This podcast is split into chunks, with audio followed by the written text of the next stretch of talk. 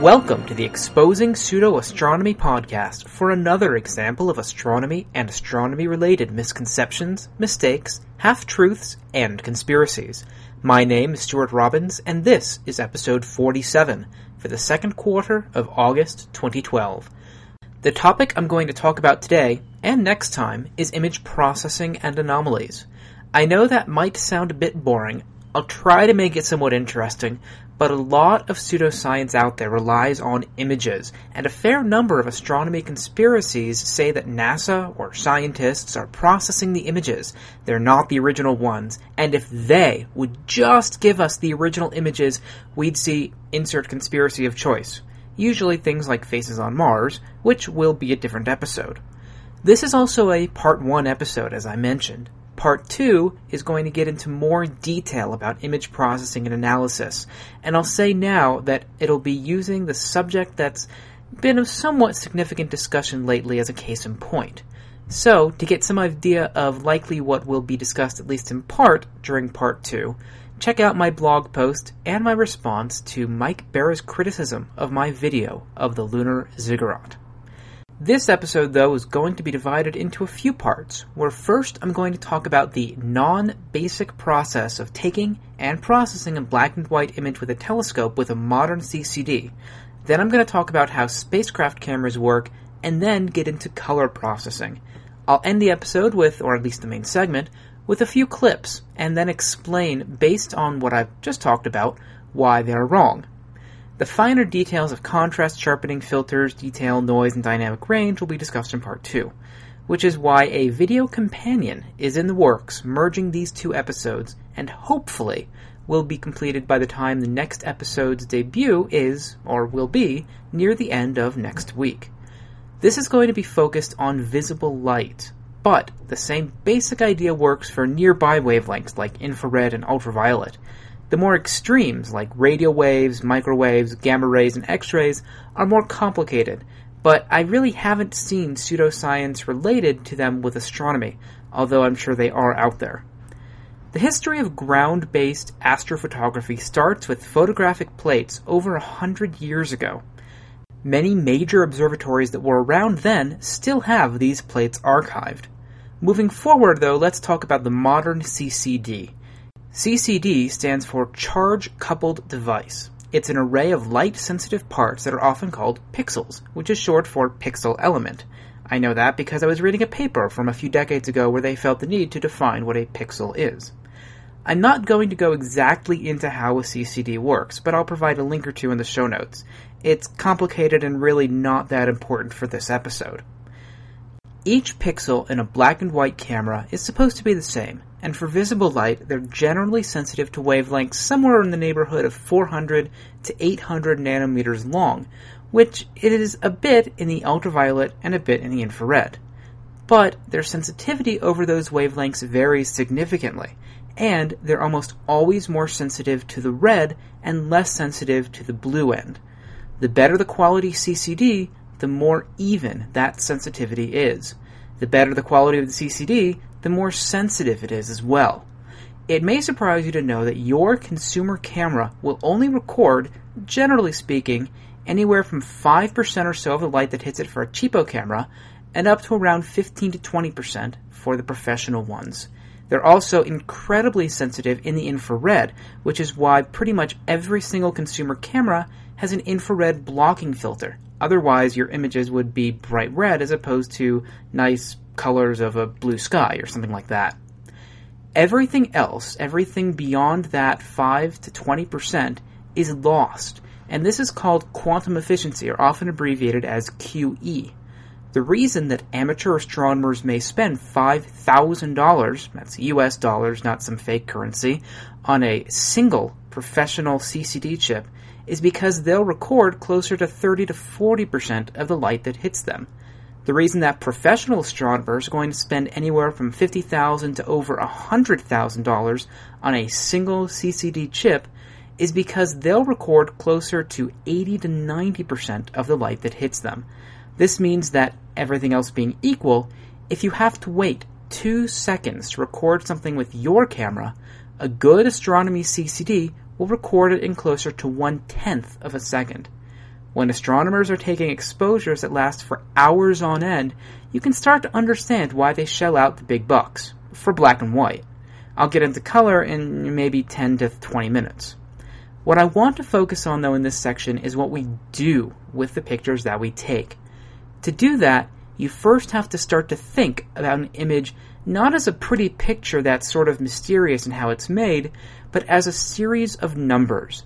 Each pixel has a numerical value that tells you how much light is there and so how bright it should or shouldn't be.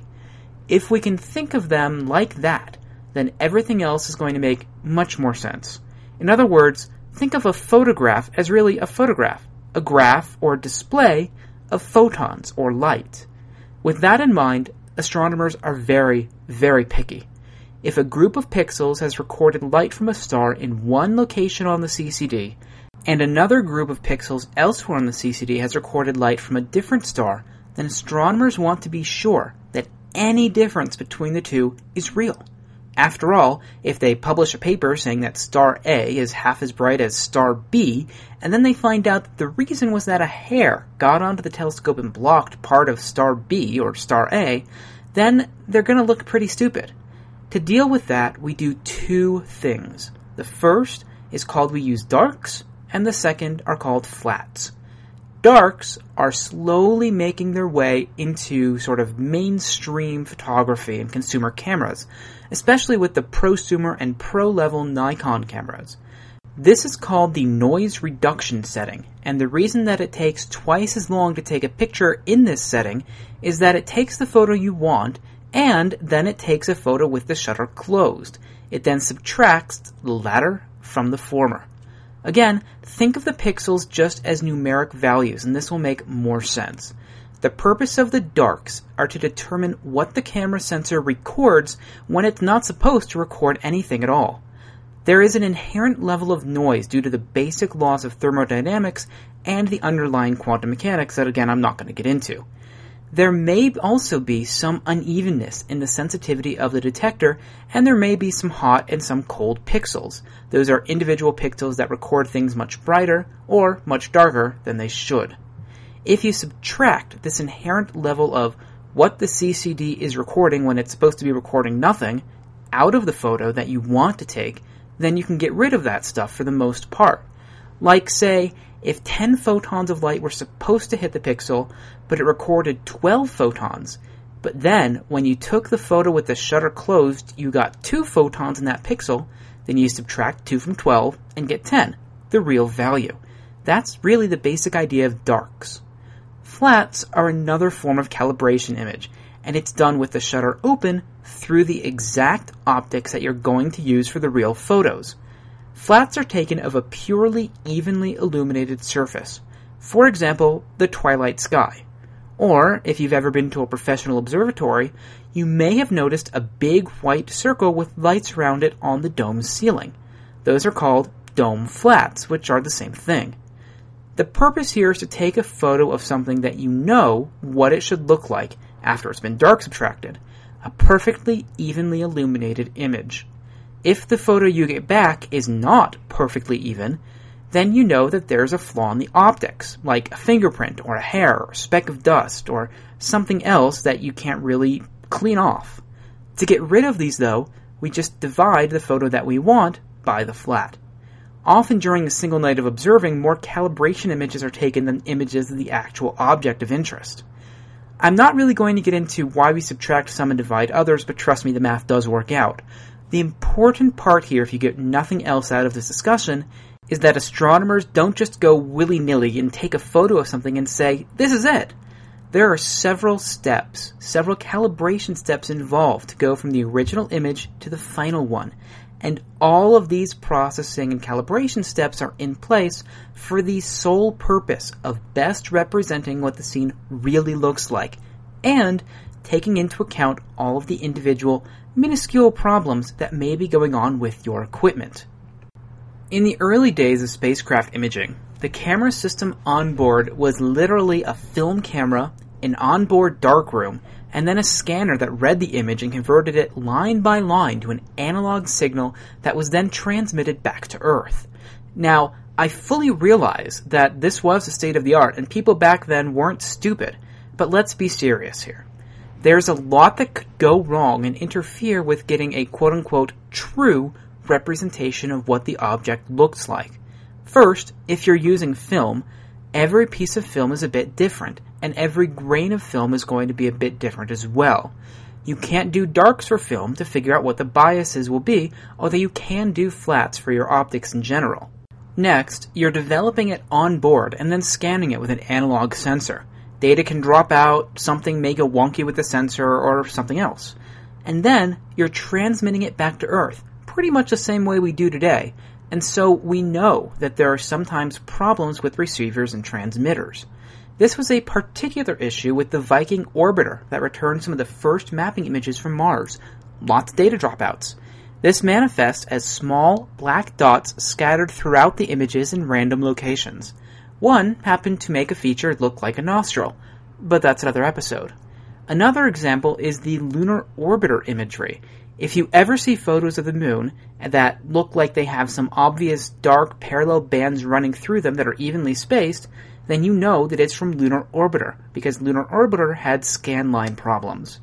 In sending the images back to Earth, the data are almost always compressed, meaning that some of it is usually sacrificed in order to make the overall size much, much smaller so that it can get back to Earth more cheaply and in less time.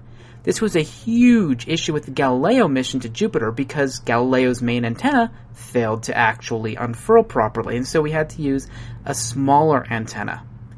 Similarly, think of it just like your internet. On your internet, it costs more for NASA to have a faster speed. And so if you can download a 360 by 240 pixel video as opposed to one that's HD quality, meaning it's 1920 by 1080 pixels, then it will sap up much, much less bandwidth and much less hard drive space. Once the images from these spacecraft got back to Earth, then the images or the signals were recorded to magnetic tape, and then these were played back for imaging onto film positives, usually blown up, which meant that you had to combine several of these so-called framelets to get the original image. I was actually just reading a paper from 1970 where the authors go into great detail on how they did this with lunar orbiter images. Again, the whole process here isn't as important as the idea that there's a lot that goes into these, and even a raw image from a spacecraft isn't the same thing as saying an original image as the spacecraft took it. Nor is it the same as saying, this is exactly what the scene looks like if I were to go there and look at it with my eye. It's different. There's a lot that goes into these. But that's also not to say that modern systems aren't prone to their own problems. The first type of modern spacecraft camera is the same as a normal astronomical CCD camera that I talked about earlier. It's an array of pixels, usually in a square, that records light. It's read out and then transmitted to Earth. Just like we do with telescopes on Earth, extensive dark frames and flats are taken in order to correct for different sensitivities across the array and for abnormalities in the optics. Say a micrometeorite hits your telescope lens, you're going to want to take care of that in future images. But there are more steps, at least for planetary surfaces. The main one is that after all of those corrections are made, a geometric correction also needs to be made. Let's say, for example, you photograph your kitchen sink. You're standing in front of your sink and you snap a photo with your camera. The problem is, that photo doesn't really represent the layout of the sink and the kitchen in general. If you were to draw a grid all over your kitchen, including into the sink, and then you took that photo, you'd find that there were grid lines that weren't perfectly parallel and perpendicular. There would be some that were wavy as you go over the topography of your sink, and some might even be missing as you go over the edge. The same goes for photos of planetary surfaces. When we photograph over mountains and craters, and the camera isn't looking directly exactly straight down, you get the same issue. We use models of the topography and some complicated mathematics that luckily someone else besides me has figured out in order to correct for those. If you've ever seen non-square modern photos of a planetary surface, and the borders look kind of wavy and there's an uneven black border, that's why. The image has been geometrically corrected so that it fits exactly right into a perfect latitude and longitude grid, or at least as close as we can get it. The second main type of spacecraft camera is not a square nor a rectangular array like we've been talking about so far, but it's something called a push broom detector or an array. This is usually just a single line of pixels, and as the spacecraft moves over the surface, the pixels continuously read in data and generate a very, very long image. Some of the cameras in orbit around Mars work this way, and the narrow angle camera that's on the Lunar Reconnaissance Orbiter works this way as well. This means that to reconstruct the image, you have to figure out where everything was exactly when the data were taken. Otherwise, you start to smear things. That will make the geometric corrections smear things even more. Again, we've worked all this stuff out, so we pretty much know how to do it right. But the point in mentioning all of this again is to give you an idea of all the work that goes into creating the final image that you see. And we're still talking about black and white. So anytime you hear someone claim, but they processed the photo and that's why it doesn't show a face, at the very least by this point you can understand that that statement is a 100% non sequitur. The final part of modern imagery is old imagery. I'm working on a paper where I'm attempting to do some comparison between my crater counts near the Soviets' Luna 24 landing site with some that were published back in 1975. They list the Apollo metric camera photographs that they used in order to do crater counts. I was able to find these online in digitized format. Obviously, if it's online, it's been digitized. Scanning these old photos in, I think, is of huge importance for both historic and current research purposes. For example, the example I just mentioned. In doing so, though, you're always going to introduce some other problems. For example, despite their best efforts, I'm sure, there are hairs and lint and dust and dirt that are on these scans that I'm using. If I were conspiracy minded, I'd say that there's a big giant worm on the moon that's two miles long. In reality, I know that you're always going to have these, and I ignore them as a known anomaly that has a mundane explanation. We'll go into some conspiracy with a certain hair in another episode, though. Apollo Rock. That may be obvious to most of you that you'll get this type of problem, especially if any of you have worked to scan in your own family photos and found that no matter how hard you try, you will always have some hair or dust or lint on the photo that you'll put into the scanner. I'm dealing with this now, too, on a project for my parents' upcoming 40th wedding anniversary. A final step in modern image processing is, of course, to release the images to the community and to the public. I'm not familiar with all of the repositories for space telescopes, but at least for spacecraft images, planetary scientists today access most of the NASA images through a centralized service we call PDS, or Planetary Data Systems. We go in and we get the data, and it's usually in a raw, somewhat compressed, and almost always unprocessed, almost as it were sent back to Earth kind of state. From there, we use tools such as ISIS, or Integrated Software for Imagers and Spectrometers, that's maintained by the USGS, or US Geologic Survey, and we use this to process them as I described above. Or earlier, since this is a podcast and not an actual document. Anyway, ISIS has scripts that convert the image to the ISIS standard format that then dark subtract and flat field and map project and do all this other fancy stuff based on calibration files that are supplied by the imaging team. Then it outputs to your normal standard image format of choice. And to all of you astrophysicists out there, it's much easier to use than IRAF, so ha. For you non-astrophysicists, IRAF is the Image Reduction and Analysis Facility, which is what you generally use for processing astrophysical images from telescopes. And it is a huge pain in the arse to use. Flipper! Flipper! Okay, enough the inside jokes, and to those of you who don't know, do a web search for IRAF and FLPR, which is pronounced as Flipper. Anyway, that's how most professional planetary scientists who know what they're doing get access to the raw data. I do this all the time. In fact, I'm running some ISIS processing scripts right now as I write and record this episode to process some images from the Lunar Reconnaissance Orbiter. Another way the professionals access data is by what we call derived data products. And this is stuff like a mosaic of the moon that was generated by thousands of images and put together by the imaging team themselves. These are often made to try to be as geometrically correct and not necessarily to look pretty. They're for research purposes, not to hang on someone's wall. For example, if you look at the lunar mosaic put out by the Lunar Reconnaissance Orbiter Camera Team, or LROC team, it's made up of thousands of images that are probably pixel accurate to within you know, maybe 10 pixels or so, but there are banding issues and shadows don't always match up. And by the way, 10 pixels off is over a kilometer. The Themis mosaic, the one of Mars that came out prior to the last one in 2010, had problems with it, where there was some ghosting that was present due to some poorly aligned images, meaning that some features appeared doubled offset by a few kilometers as opposed to just maybe one kilometer. If I were conspiracy minded, I'm sure I could think of something that they were trying to hide. But to a planetary scientist, we care about where these features are, not really if shadows on a hill are consistent between two images that made that hill up. But that's a kind of anomaly, or another kind of anomaly, that some are going to always point to and say that they're trying to hide something. And that brings us to releasing images to the public.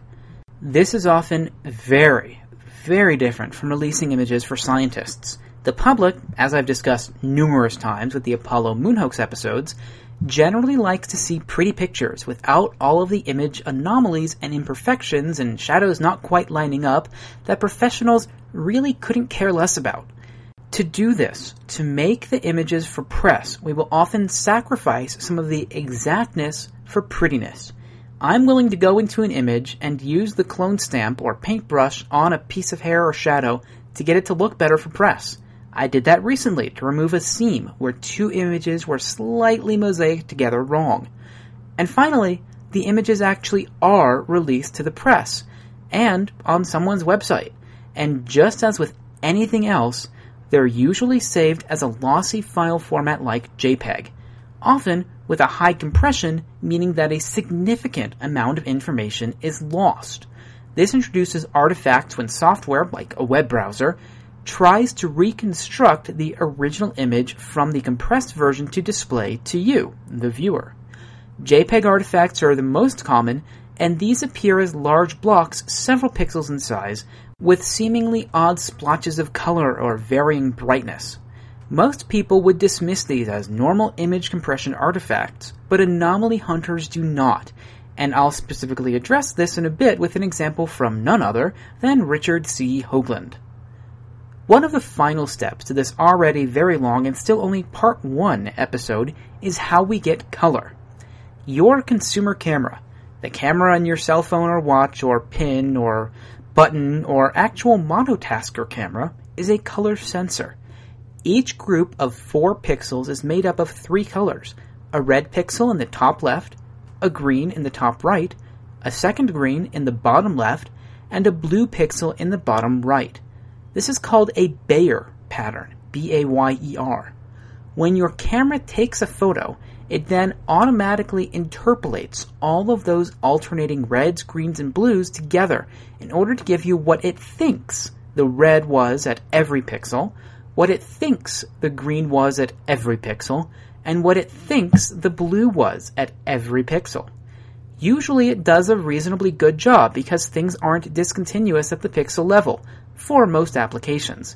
For example, your great aunt Steph's cousin's mother's former college roommate's maid of honor's wedding dress is going to generally be that ugly robin egg blue all over. And so your camera can approximate it well without knowing the exact values at every pixel but astronomers need to do better. We're taking photos of stars or asteroids or objects in general where the information that we want may be made up of only one pixel across, or actually even less than one pixel, but it just gets recorded in one pixel. If we want color, then we use a black and white detector so we have the same kind of pixel at every pixel, and we use filters. So I might take a CCD and use five different filters in order to get what I want. I might use a broad blue, a broad green, and a broad red filter. And then I might use a very, very, very narrow filter designed just to record the transition of oxygen in green light, and another one designed just to record a sodium transition in yellow light. And, going back to the beginning, because I'm changing the optics by using different filters, I would need to do flats for each and every one. With spacecraft that do color around planets, the colors are generally infrared, red, green, and blue. Some have more, some have less, and some have different ones. For example, the HiRISE camera on the Mars Reconnaissance Orbiter takes photos at around 25 centimeters per pixel, and it has a red filter that's actually red through near infrared, a near infrared filter that just cuts out everything visible and bluer, and a green blue filter that cuts out everything yellow and longer. Meanwhile, the wide angle camera on the Lunar Reconnaissance Orbiter takes photos in seven different colors, two of them being ultraviolet. How you actually combine these all can lead to a whole host of problems with conspiracists. When we do combine them, astronomers are most interested in getting useful information out of it. If we take a photo of a galaxy with two filters, say a blue one and a very narrow green one for oxygen, when I combine the two to look at it visually, I might assign the blue filter to a blue color and the green filter to a red color. That way, when I see a bright red spot standing out from the blue, I know that I'm looking at a planetary nebula because that's what that filter is used for. If I'm looking at a color image of asteroid 4 Vesta taken by the Dawn spacecraft, then the Dawn team has keyed the colors for that particular image to make the different mineral types that they're interested in stand out. The same goes for color with Messenger at Mercury. The same goes for photos of Mars and you know, really for everything else. It is only when we release these photos to the public that, if they're anywhere in any way close to what the human eye would actually see, do we try to key the colors more to what the human eye would see. Hubble does this a lot. The wide angle camera on the Lunar Reconnaissance Orbiter tries to do this as well, at least sometimes. HiRISE very rarely tries to do this. The Mars rover team has really tried to do this a lot with Spirit and Opportunity. The new rover, Curiosity, actually has a Bayer pattern filter built in to its camera, just like your camera. After calibration with known objects like a flag or color guide on the craft itself, we'll get true color images of Mars, though there are people out there who say the red is fake, like Mike Bara. The Curiosity rover also has a few other filters that it can use, including some narrow filters that lets it just look at a single color of light, a near infrared filter, and a solar filter. For astronomers taking photos of moving objects in the sky, colors get more complicated. Say, for example, you're the Cassini spacecraft around Saturn and you're trying to take a color photo of Saturn. You put your red filter in, take the image, Put your green filter in, take the image. Blue filter, take the image. During that time, Saturn hasn't moved in your field of view, but a moon has. How do you combine the colors correctly for Saturn and for the moon? You can't unless you go into something like Photoshop. This very thing happened in late 2010. A UFO guy accused the Cassini team, or actually Emily Lakdawalla, of hiding a UFO because of a released image of two of Saturn's moons with a seemingly simple crescent of shadow for both. But, if you took the press image released into Photoshop and boosted the brightness, you saw an area of the moon that was in shadow where someone had taken a brush in Photoshop or some other image program and painted it pure black. Thus, they were accused of hiding cities on the night side of the moon or something like that. When what really happened was that in the time that Cassini took to take the red, green, and blue images, the moons moved relative to each other, and so to get them to look right, you have to take them into an image processing program to get rid of the color ghosting. Nothing sinister, nothing anyone wouldn't really do if they're doing the images for science, but something that you would do before putting out a press release or making a pretty picture for a blog article or news story. Now, before moving on to the two simple conspiracy claims, I want to recap the important points that I've talked about after the last half hour. First, astronomers try to take into account everything going on with their detectors and optics in viewing geometry. This means that every photo is processed, and that any claim that a photo has been processed and if we just saw the raw unprocessed version then my anomaly of choice would show up is false. An unprocessed photo looks like crap, or at least usually. Second, every processing step can result in new anomalies popping up. There are many steps when something weird can happen.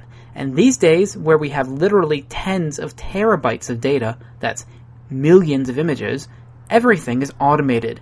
You don't have someone checking every image in detail to make sure that it's done properly. Third, older generation images are especially prone to anomalies that most people would dismiss as exactly what they are. Things like data dropouts, image noise, dust, scratches, lint, etc. Fourth, every photo that you see that's color is a reconstruction from either color filters or specific color sensitive pixels. We can try to approximate it to what the human eye saw by loads of calibration steps, but everything to some extent is false color. That said, photos that are said to be close to what the human eye would see really actually are close to what the human eye would see. Mars really is red, Mike. Fifth, when we release images through press releases, we don't care quite as much about the scientific integrity. I know that sounds bad, but bear with me. If there were a giant hair in a scan of an image I used for science before that went into my press release, I would go into Photoshop and use the content aware editing tool and remove the hair. The result might show a faint outline of something, or it might have weird noise properties that then someone searching for a conspiracy would go in and find. That doesn't mean I'm trying to hide a UFO, nor a glass tube on Mars. It means that I don't want a hair in an image plastered across the front of the New York Times for my grandmother to see. Not that any of my stuff has ever been in the New York Times, but a budding young scientist can dream. Similarly, when I released that image, I'm going to release it in a format that news organizations want to deal with, namely a relatively small, compressed JPEG. If you blow up that JPEG, anomalies will be found. Which really brings us to the two examples of claims related to what I've just talked about. The first has to do with NASA's LCROSS mission when it impacted the lunar south pole to try to throw up a plume of material to determine if any water molecules were present back in 2009 or 2009. Richard Hoagland, of course, made a rather large dramatic lead up to the event when he claimed that the real space program, NASA, found out about the secret space program cities at the lunar south pole, and we were mad at them, and so this was literally us nuking them, with the whole water thing being just a cover. Even after it was over, and there was no visible explosion, Hoagland actually predicted a giant explosion bigger than NASA was predicting, Richard still managed to find some apparent evidence of his claims in the small NASA images that were released for public consumption as small JPEGs.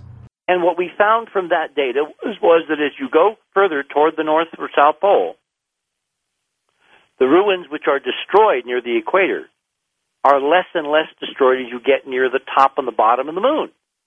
That's where LCROSS hit.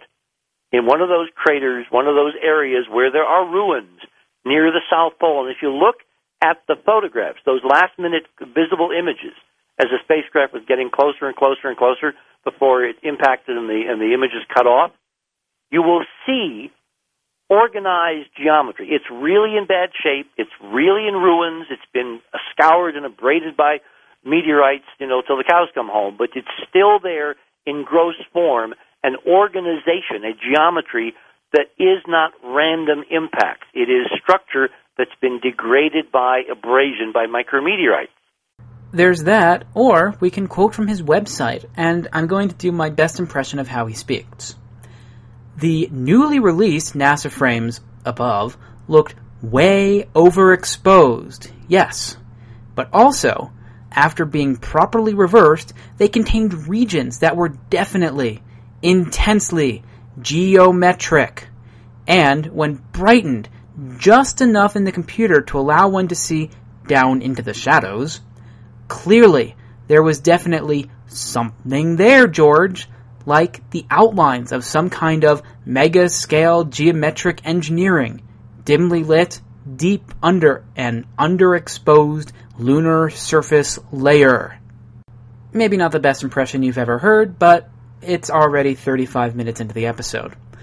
What is clear is that this is a case of JPEG compression and then brightening up of the perfectly black shadowed region to bring out the JPEG compression artifacts. I encourage you to go to the show notes for the episode and to look at the images, or at least go to the Enterprise mission links to the images, because I don't want to actually be accused of copyright infringement, and see what Richard has done in order to show these apparent anomalies. He either doesn't know about JPEG artifacts, or he chose to hope that his audience doesn't. I'm going to lean more towards the latter, but I don't know for sure. To quote from reporter Dwayne Day, though, there's an old saying that when you hear hooves, think horses, not zebras, and certainly not unicorns or centaurs. Hoagland sees dust specks and thinks ancient giant extraterrestrial ruins. End quote. Or in this case, he sees JPEG artifacts and thinks secret space program giant lunar infrastructure. Now, since I've already talked about the basic claim of false color on other planets, I'm going to go into a short case study of a claim that deals not specifically with anything that I've talked about in this episode Andy Basiago and Mars anomalies. Now, I've written a few blog posts about this over the past few years, so if any of you are very long time readers, as in you've been reading my blog since about 2009, then you may recognize the name of Andy Basiago. Most recently, he's the guy who claimed that he went to Mars along with a young Barry Soetoro a few decades ago, and young Barry turned to him, you know, just because he wanted to, and told him that he would be president one day. No, I'm not going to address that stuff in this episode, but before the whole Chronovisor and Project Pegasus stuff that Basiago has come up with, he made headlines in late 2008 as a lawyer who claimed that National Geographic wouldn't publish his groundbreaking analysis of one of the photos of the Mars exploration rover Spirit, where Basiago claimed to find numerous living animals, including the famous Bigfoot at Mars. Now, besides the obvious pareidolia, which is seeing familiar patterns and randomness, what this is also pointing out is another aspect of image processing that many pseudoscientists tend to do. They blow the image up in size and then read into the pixelated noise. This is something that anyone familiar with any Star Trek series or CSI knows. Picard or Kirk or one of the other two captains who killed the franchise and so shall remain nameless tell their conn officer to put something on the view screen and then magnify, magnify, magnify. The image is crystal clear at each magnification level. With real images that we take, 100% is really 100%. There is no extra hidden data that can be gathered between the pixels. And I am aware that Richard Hoagland, Mike Bara, and others think otherwise. I'll discuss this in more detail in the companion video and probably next episode. But, if you insist, image software will be happy to try to comply with your request and make the image bigger. It does this by various different interpolation schemes, but this always means that it's going to be making up the missing data based on the real data. It's like it takes two points and tries to fit some sort of line, or fit to it based on those two points and other ones around it. It guesses. It is not adding new information to what was already there. Inevitably, when you do this, you will get an image that looks blocky because even though the interpolation tried to smooth things out, you are still fundamentally blowing up individual pixels. So not only are you making up intermediate information between the pixels, but you're also increasing all that noise that we just talked about earlier, all of those potential tiny defects that couldn't exactly be accounted for. That one single hot pixel that didn't get dark subtracted out is now a giant glowing eyeball in the newly blown up image. That data dropout becomes a nostril in a giant face. That scan line becomes an underground subway tunnel that collapsed. That's what Basiago did in this case, and it's what a lot of people still tend to do. In fact, Mike Bara just today did as I'm recording this. That's not to say that you can't always blow up an image a bit. If your cropped photo of your daughter's horseback competition is only suitable for a 4x6 inch print, then you can increase the size a bit and get a 6x9 inch print out of it. No one is really going to notice. But when you blow up an image 4,000% and then say that you've found staircases on Mercury because you're really just looking at individual pixels, that's a problem. I'm going to end this episode's very long, much longer than expected, main segment with an eye towards part 2, leaving you with some advice on some ways to spot a potential fake or a forced anomaly. First, does it actually pass the so-called smell test? As in, does it look fake?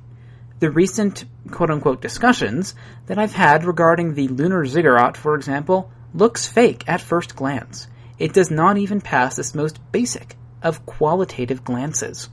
But beyond that, there are a few other questions to ask, such as, does the image have a scale bar?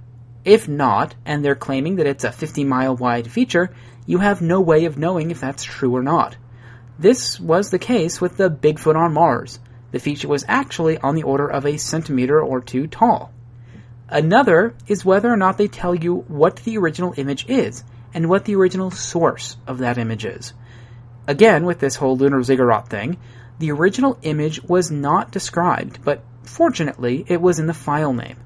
But we were also not told where on the original image the anomaly was. We eventually found it though. We also were not told where the version with the ziggurat came from, and Mike Bara has now come out and stated that he got it from a guy on the Call of Duty Zombies forum. Not exactly the most credible of locations. That should set off some red flags to any normal person. But he believes that the one with the ziggurat from the guy on the Call of Zombies or Call of Duty Zombies forum is 100% real, and that the NASA one is fake more flags if any of the other stuff I mentioned throughout the episode crops up. Claims of color fakery. Any claims of geometric features or patterns that are very often attributable to pixelation and or compression artifacts. Also, check for lint. Or, elsewhere in the image, for things like data dropouts. If there's a dark spot on your spacecraft image that just makes that feature work, but there are other dark spots all throughout the image at random places, chances are it's a data dropout, or it didn't get dark subtracted properly. Or it's just, as I said with the dark subtraction, a hot or cold pixel. In the end, every claim of an anomaly that I've seen has always had a more mundane explanation. But we'll keep looking.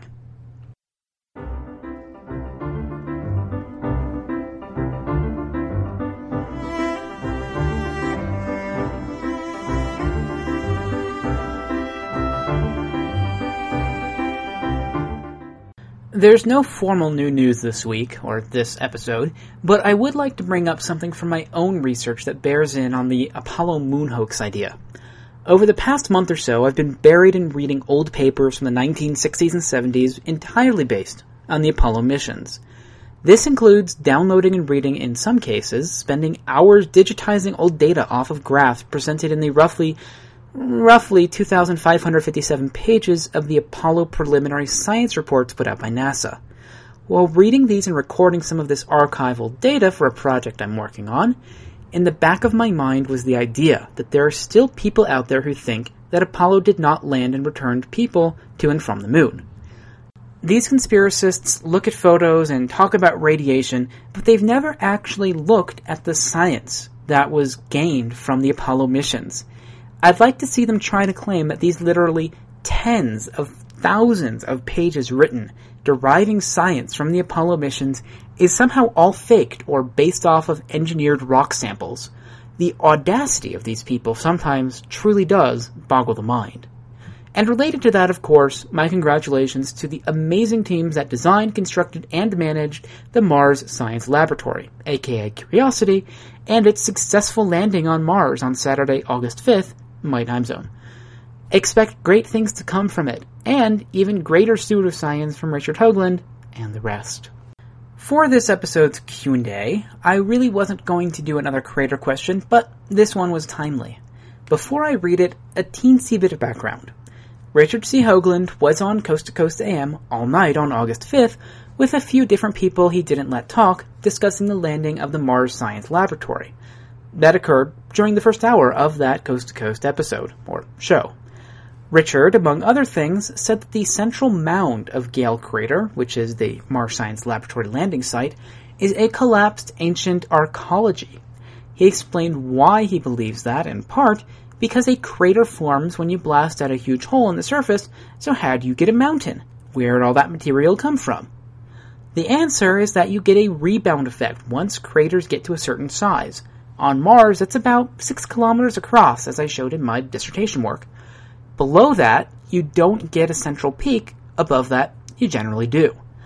Though, it should be emphasized that in the case of Gale Crater and Mount Sharp, which is the new name, the central mound is much more extensive than a normal crater central peak, and it's thought to be a bleep load of sediment deposited by water. So, on the SGU forums, Belgarath stated, You indicated that all Martian craters above a certain size leave a mountain in the middle.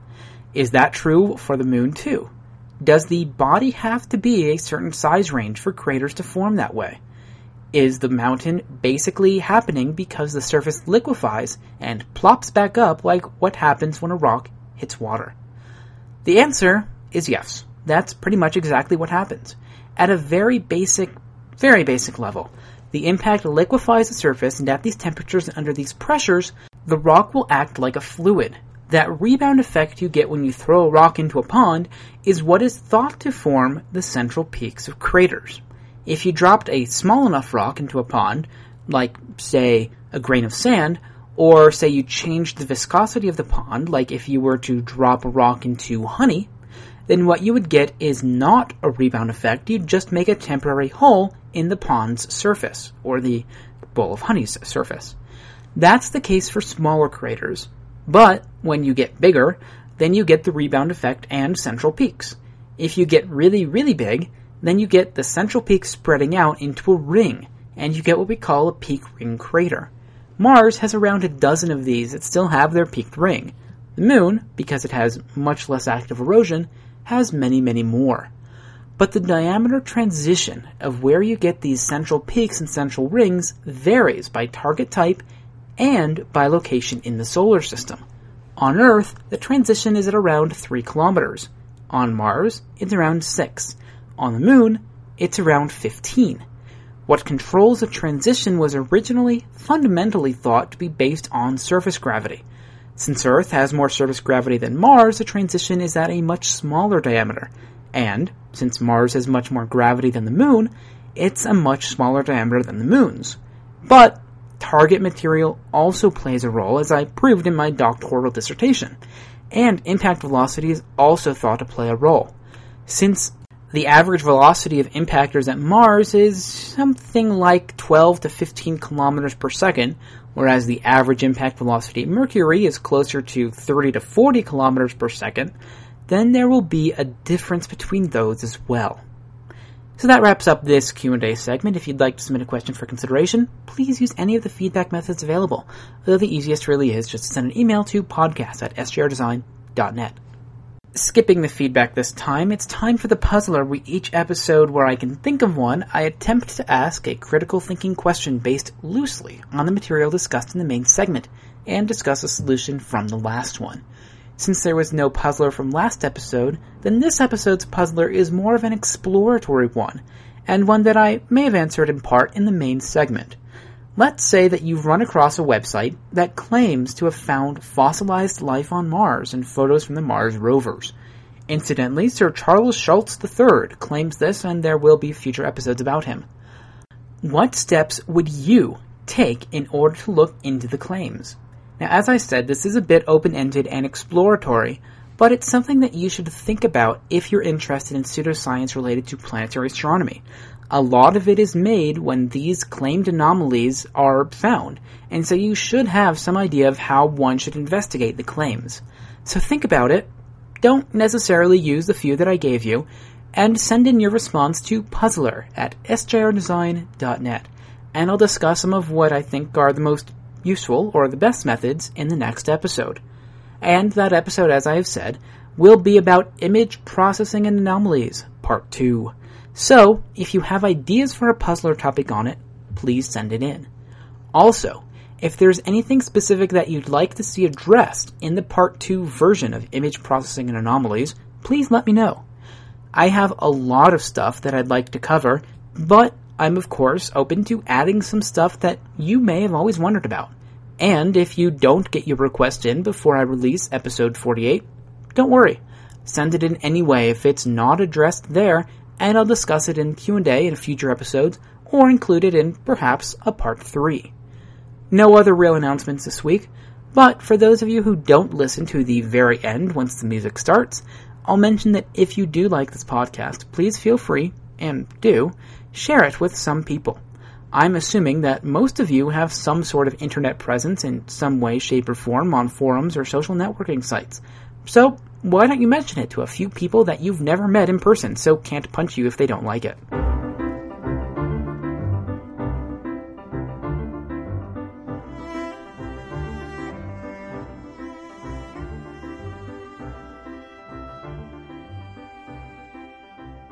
That wraps up this topic for the 47th edition of the Exposing Pseudo Astronomy podcast. Thank you for listening, and I hope that you enjoyed it and learned a little at the same time.